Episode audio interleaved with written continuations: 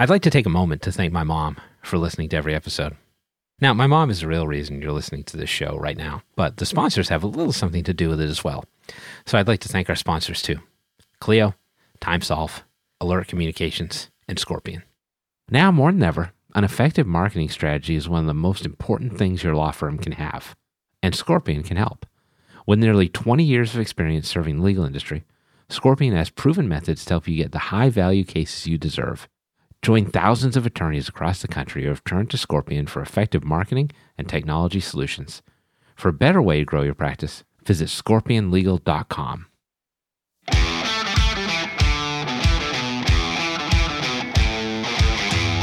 It's the Legal Toolkit with Jared Correa. With guest Brooke Lively, a round of number one fan. And depending on how this episode goes, maybe we'll just become a cooking show or something. But first, your host, Jared Correa. The Legal Toolkit podcast is right now, like literally this second. Yes, I'm your host, Jared Correa. Richard Dawson was unavailable, so you're stuck with me. I'm the CEO of Red Cave Law Firm Consulting, a business management consulting service for attorneys. Find us online at www.redcavelegal.com. I'm the COO of Gideon Software Inc. We build chatbots so law firms can convert more leads. You can find out more about Gideon at www.gideon.legal. Before we get to our interview today with Brooke Lively, I want to talk about a rock star with glasses. No, it's not Cub Koda from Brownsville Station. You probably feel like you know Warren Zevon. But if I asked you to name a song that wasn't Werewolves of London, could you? It kind of sounds like a Dr. Seuss book. I'm rolling with it though. Maybe Lawyers, Guns, and Money. Maybe Excitable Boy. Did I have to remind you of those? Now, Werewolves of London and those others too are great fucking songs. Don't get me wrong, but that's only the tip of the Warren Zevon iceberg. And yes, many, many of his songs are even more sardonic than Werewolves. In fact, Warren Zevon was so far ahead of his time, time is still catching up to him. He wrote a biting satire of life in LA among the rich and famous in which a gorilla switches places with him. He lives in the zoo, and the gorilla gets a good psychologist. That's Gorilla, You're a Desperado. He wrote a song about software integration in 1989. That's networking. Thomas Dolby, Hold My Beer. He also wrote a song about a headless ghost who haunts violent conflicts across the decades of the 1960s and 1970s. That's more Washington Irving than Susanna Hoffs, for sure. And that's Roland the Headless Thompson Gunner. Yes, that's the actual title of the song. And now I'm beginning to understand why Warren Zevon never really got popular. In fact, if it wasn't for Werewolves of London, probably nobody ever would have heard of Warren Zevon. One of the reasons Werewolves of London took off, in my opinion, is that people viewed it as a novelty record. But the twist was that the novelty was the whole act.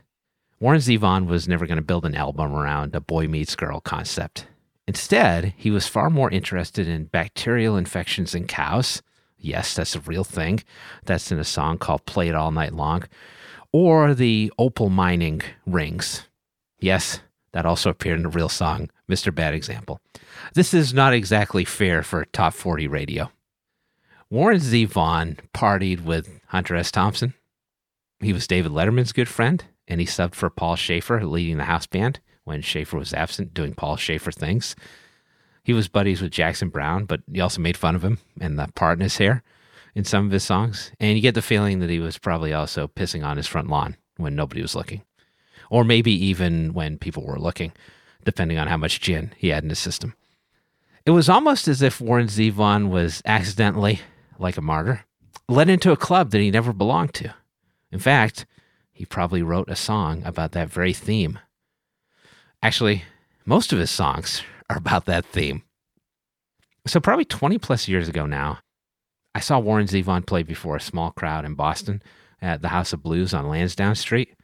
Uh, don't go looking for it, it's closed. It was a small enough crowd that you could hear everything, and this one drunk asshole from the crowd kept yelling, Play werewolves. So Warren Zevon refused to play the hits. Good for him. Much respect to my guy. The end of Warren Zevon's career, including that House of Blues performance, and maybe his whole career, right, was kind of rough. He had substance abuse issues. He was a rake in the traditional sense, not the gardening tool, but he was probably involved with some hoes along the way. And he never really got all that mainstream or sold many albums. At late stages in his career, he was playing in bus stations. So I know what you're thinking. Great. Now we can all rediscover Warren Zevon and the redemption arc can commence. Unfortunately, Warren Zevon is dead. So another twisted, cruel item, just like some of the stuff that goes on in his songs.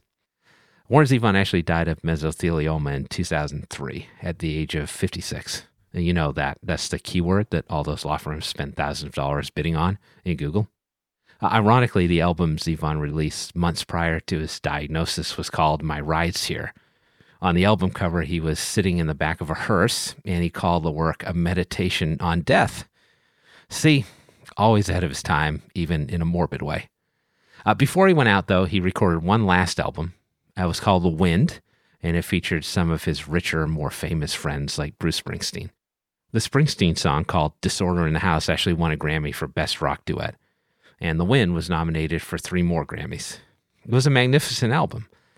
There was a small surge in Warren Zevon nostalgia, and then it was all gone. Like The Wind. The Wind came out 20 years ago, and still, most people can't name a single song off that album. Uh, there's one famous cover you will definitely know, but you'd be guessing if you hit it right. When asked about his mesothelioma diagnosis, Warren Zevon said, It might have been a tactical error not going to a physician for 20 years. He was funny, brash, cutting, right to the end, even when it came to his own bad choices, which is what a lot of his music was also about. Now, I would love to see Warren Zevon get more recognition because I think he is massively underrated in the history of music. He's just so unique. No one quite did it like he did quite so well. But there's probably not enough critical mass for the giant box set or remastered set of recordings and demos to come out. Of course, that doesn't mean that you can't spend some time listening to the non remastered works that are available. Start with the Spotify playlist I've made to associate with this episode. It's linked out from the show notes, and I'm calling it Warren Zevon Favorites. So spend some time this week in splendid isolation with Warren Zevon. And remember, enjoy every sandwich. Now, stay tuned because we're about to bring out our guest, Brooke Lively from Cathedral Capital. Brooke and I are going to talk about some financial management best practices for law firms. That's next. But first, let's take a moment to listen to the Clio Legal Trends Report Minute. Did you know that three out of four lawyers are meeting with clients virtually, storing firm data in the cloud, accepting payments online, and nearly two thirds of law firms support electronic document sharing and e signatures? I'm Joshua Lennon, lawyer in residence at Clio. Beyond the necessity of these technologies in the past year, their value in saving lawyers time and money while also increasing client satisfaction cannot be understated. For the first time, we've seen lawyers adopt new technologies to a degree that we've never seen before in the history of legal practice. What was once a competitive edge has now become a baseline in the legal profession, and you do not want to be left behind. To learn more about these technologies for free, download Clio's Legal Trends Report at clio.com forward slash trends. That's Clio, spelled C L I O. Okay, it's about time to get to the marshmallow shapes amongst these lucky charms. Let's interview our guest. My guest today is Brooke Lively, who is the president and founder at Cathedral Capital. Brooke, welcome to the show. How are you? I am awesome. Thanks so much for having me. Yeah, this is going to be really fun. So, I have a confession to make. Um, when I first started talking to you, I know your name is Brooke Lively, but I kept typing in Blake Lively, the actress. Do you get that a lot? Yeah, so I, was I had to correct myself like a million times. I was on an airplane one day And I could see the two flight attendants like talking to each other and kind of looking at me. And I'm like, what have I done? And so finally, one comes over and she kneels down beside my seat and says, Okay, so my friend and I were talking. It's always a bad start, by the way. I know. And she thinks you're Blake Lively.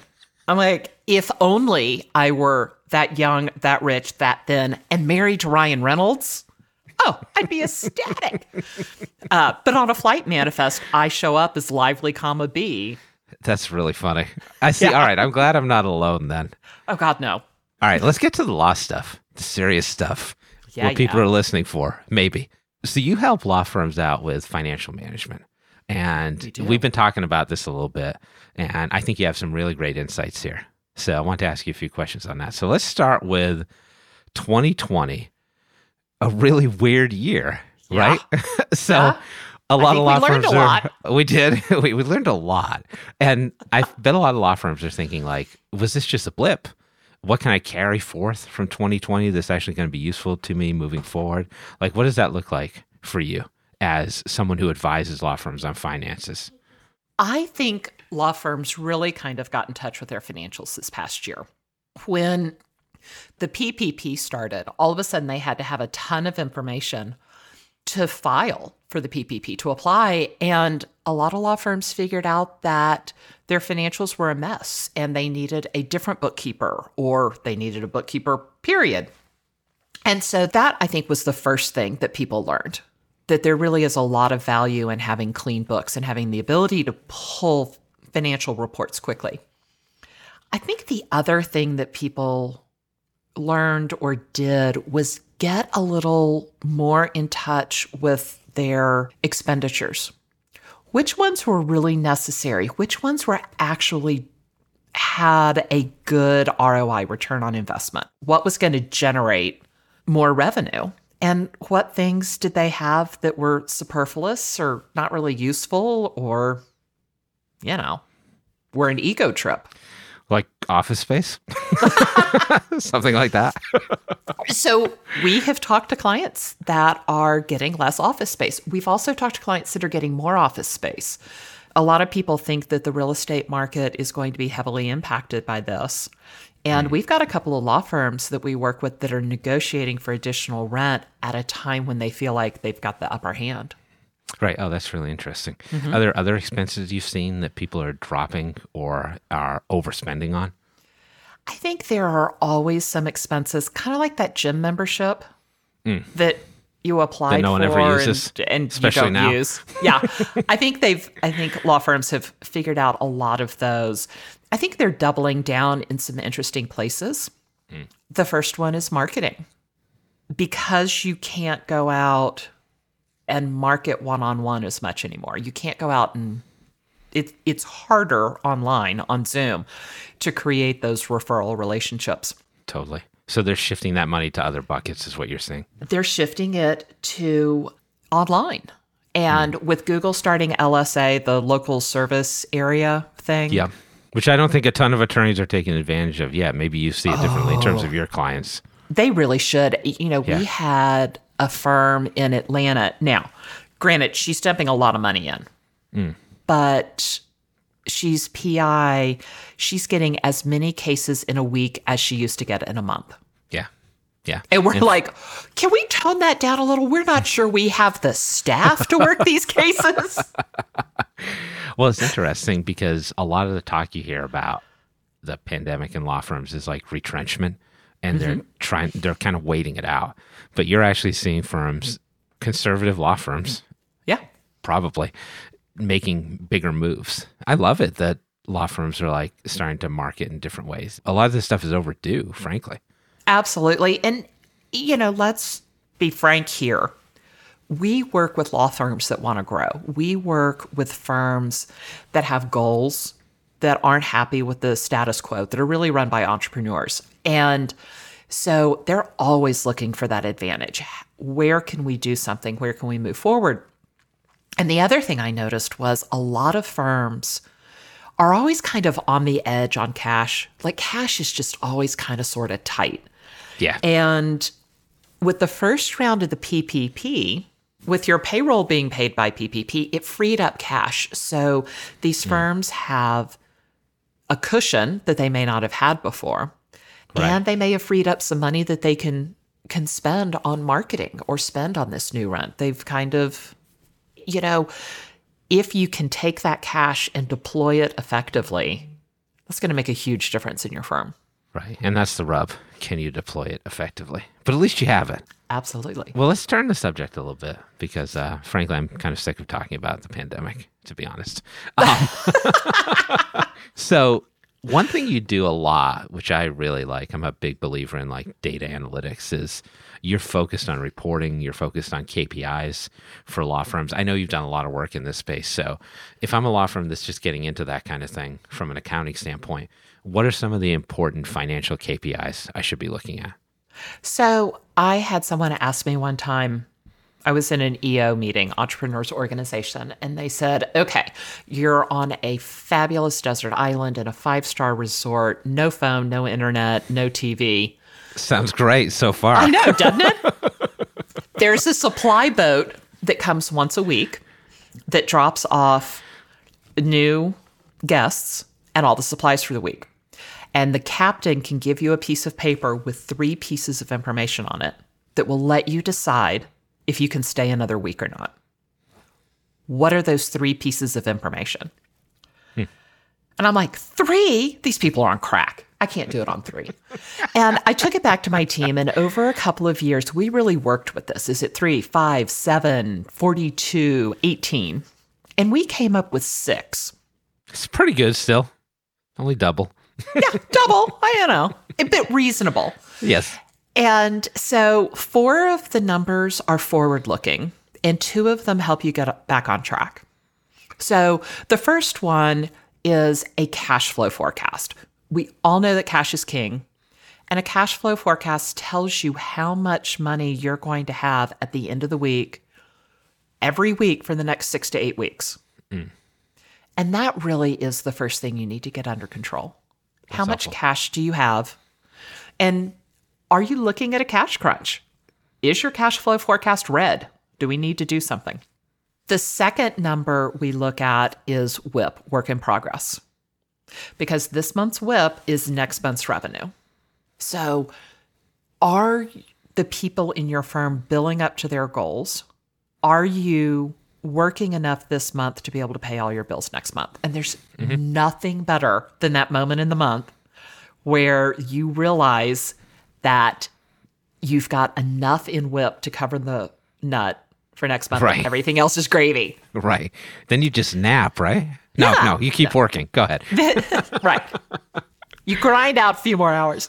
Um, the third one is sales calls. Not something that a lot of law firms focus on, by the way. No, how many sales calls have been booked? Because by knowing how many sales calls we have booked, you tend to know how many become clients. But this month's sales call is next month's new client, is the month after that's revenue. So that shows you you're starting to be able to look further and further out. And the last forward looking number that we talk about is net new cases. And this is cases opened minus cases closed. And what this does is really looks at the caseload of your firm or the caseload of a particular attorney. Mm-hmm. Because if we have an attorney that can handle, say, 30 cases, and you're adding net new 10 cases a month, that attorney's going to be maxed out in three months. Yeah. Yeah. So by looking at your net new cases, you can see your hiring needs coming up six and eight months in advance. Yeah. I love how you do this in terms of like forward looking metrics because I think when it comes to finances, most law firms are looking backwards. But you've They also are. got some useful backward looking metrics as well, right? There are, there are two. The first is your budget versus actual report. You can find it in any accounting software. And first of all, can, hey, can I go into my whole budget rant? Yeah, go go. This is the place to rant. I Okay. just ranted. Now you can rant. Budgets suck. Nobody wants a budget. It's all about what you can't do and limitations. We like profit plans.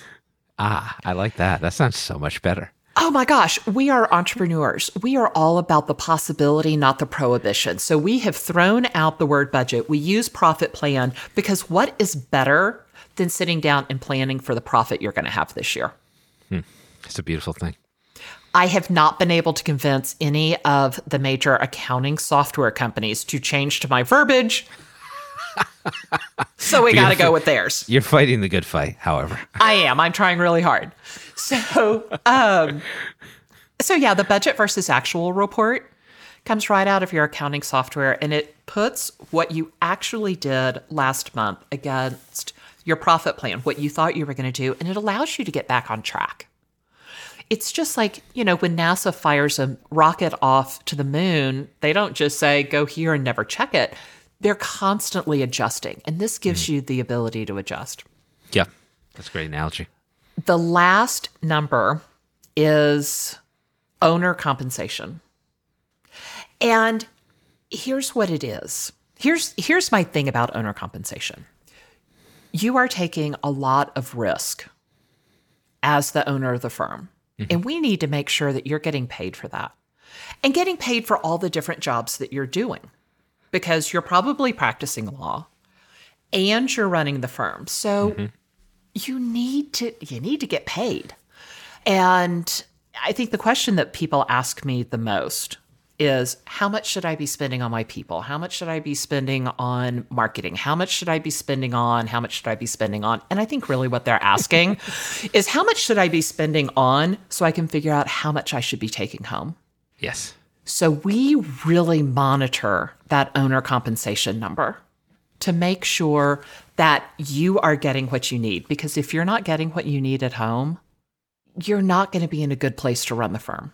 Right. And I think owners of law firms, especially, they view themselves as like they have this martyr complex almost. Like they're Oh, the yeah. last person to get paid. So changing that perspective, I think, is really important. It really is. That was a great set of metrics. Okay, so we got about two minutes left here.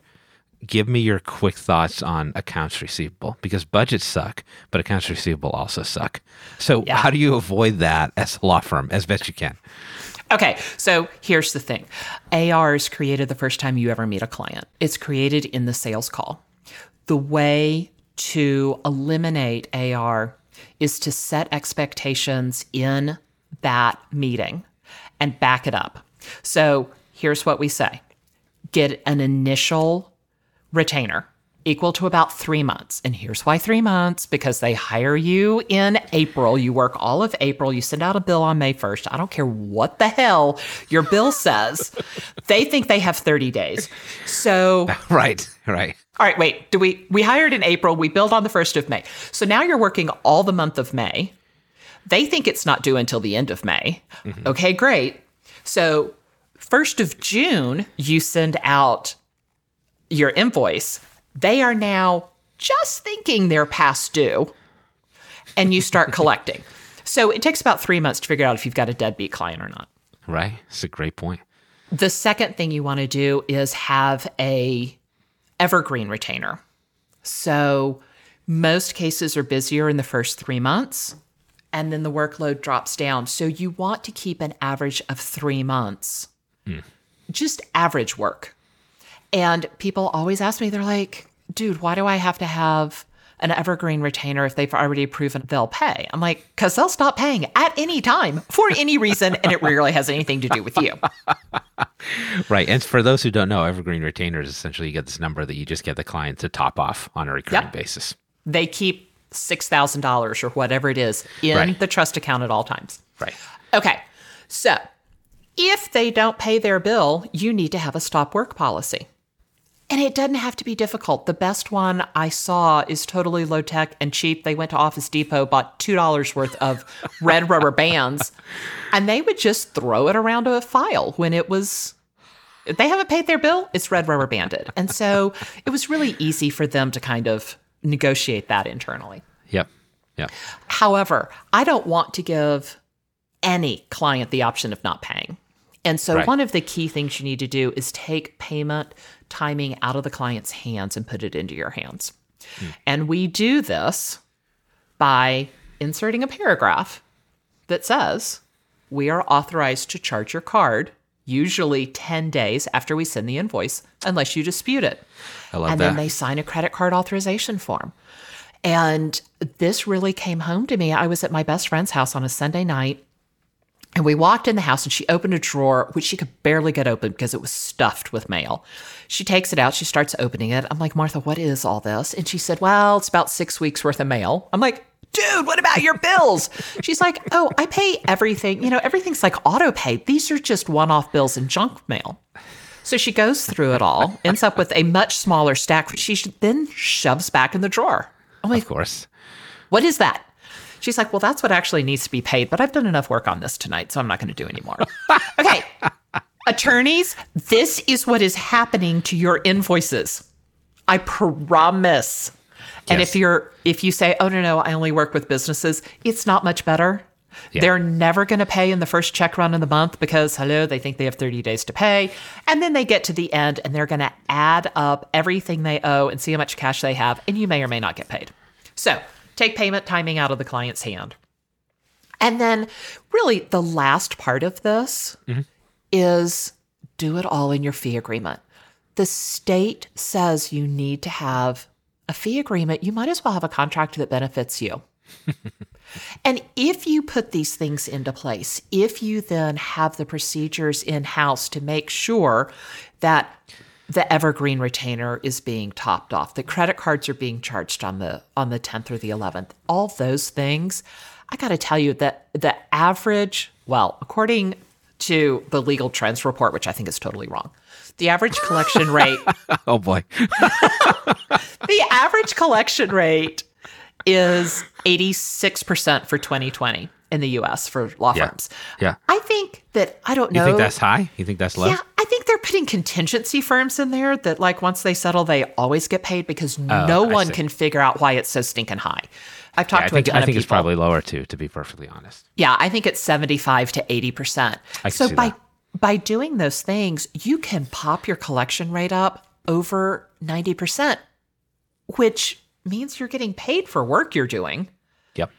And you're getting just a ton more money. That's always good. So let's end there on a ton more money. I like that. So that was Brooke Lively of Cathedral Capital. She makes finances fun. But we're not finished with Brooke yet. She'll be back in a moment. We'll take one final sponsor break so you can hear more about what our sponsors can do for your law practice. Then stay tuned for the rump roast. It's even more supple than the roast beast. Oh God. As the largest legal only call center in the U.S., Alert Communications helps law firms and legal marketing agencies with new client intake. Alert captures and responds to all leads 24 7, 365 as an extension of your firm in both Spanish and English. Alert uses proven intake methods, customizing responses as needed, which earns the trust of clients and improves client retention. To find out how Alert can help your law office, call 866 827 5568 or visit alertcommunications.com slash LTN. Imagine billing day being the happiest day of the month instead of the day you dread. Nobody went to law school because they love drafting invoices for clients and chasing overdue bills. At TimeSolve, our attorneys have the tools to achieve a 97% collection rate. That means more revenue for the same work and turning billing day into happy day. Learn more about how to get to your time and billing happy place at timesolve.com. Welcome to the rear end of the legal toolkit. We call it the rump roast. It's a grab bag of short form topics of my choosing. Brooke, you're into numbers. So today we're going to play a little game I invented.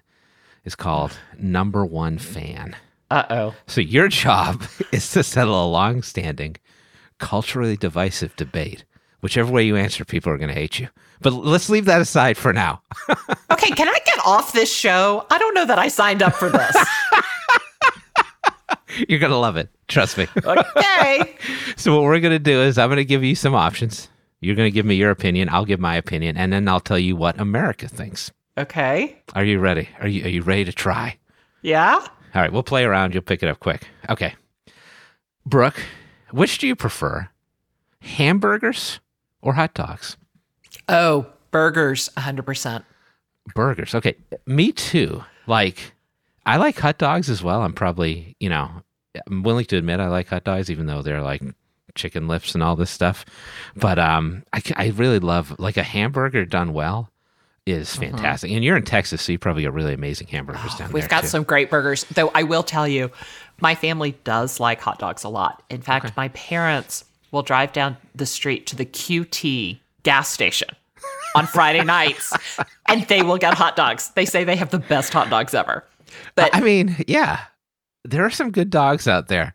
yeah, give them the choice. They'll also go for burgers. Interesting. My dad was a giant hot dogs fanatic, which may have contributed to an early passing. So when my, my dad used to eat so many hot dogs that literally, like the week after he died, the hot dog plant that he got hot dogs from closed. Uh-huh.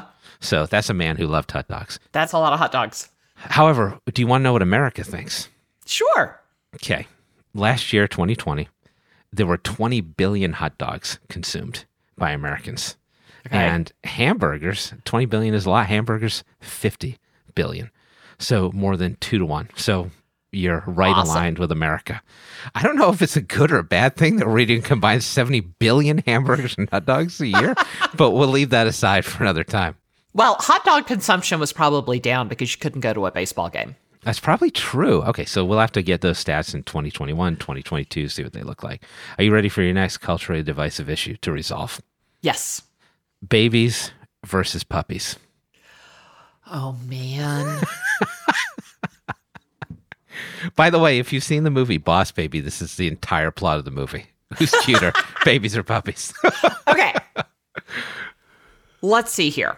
My nephew, who is a baby, spits up Yes. on me all the time. That's Right. the downside. yes. Um, they do snuggle better. Ah, true. None of them stay young enough long enough. Yep. Yep. Yep. I'm going to have to go with your own puppy or somebody else's baby. Oh, that's a good answer. Okay, way to equivocate. This is a very like legal answer. That's what a lawyer I was going would to say, say. did I mention I work with lawyers? right, right. I'm the daughter of Um, a lawyer, the niece of a lawyer, the sister of a lawyer. because my kids are in earshot, possibly. I'm going to say children. However, in private, I might think differently about this topic, even though I'm allergic to dogs. Oh, really? yes. Yeah, I'm allergic to like a bunch of things, including like pretty much any animal that has fur or hair. Now, do you want to know what America thinks? Sure. 34% of parents prefer their pets over their children, according to a 2019 study. so even people who have actual children like puppies better. All right, we got one more question for you. All right. So we've got a lot of this going on right now. The Justice League movie was just out on HBO. That was a big deal. There's a lot of Marvel shows on Disney Plus right now. So another culturally divisive debate. Which do you prefer, Marvel movies or DC movies? Yeah. Okay. So I'm totally out on this one. I have So no you're gonna idea. pass. I'll I'm gonna that. pass because I don't. I don't watch those movies. I did like Iron Man. That was a good one. Okay. Which so I'm may have been the last superhero movie I saw. that was like 10 years ago. So I'm going to put you in the Marvel camp for now. Okay. Because you're going to be right. You're going to be three for three. Americans actually overwhelmingly prefer Marvel movies to DC movies. Forty-seven percent prefer Marvel, eleven percent prefer DC, and the rest of America, which you're aligned with, is don't know. So you're hitting like the massive percentage here. So well done. That was Yes. that wasn't too bad, was it? No. Okay, good. Well, Brooke, thanks for coming on today. That was great. I really My appreciate pleasure. it. You were fun. You made finance fun. Not an easy job. I. You know. I figure that finance is something that people have a lot of apprehension about. And a lot of fear around. And I'm like, guys, it's just numbers. And so I try to be as entertaining and as real as possible. It's a great message. All right. Thanks for coming on again. We appreciate it. Now, for those of you listening in Chugwater, Oklahoma, I know you're still out there. Our Spotify playlist for this week's show, as I mentioned before, features the best of Warren Zevon. So listen up and slow yourself down. Our guest today has been Brooke Lively of Cathedral Capital. For more information about Cathedral Capital, go to cathcap, that's C A T H C A P dot com. Unfortunately, we've run out of time.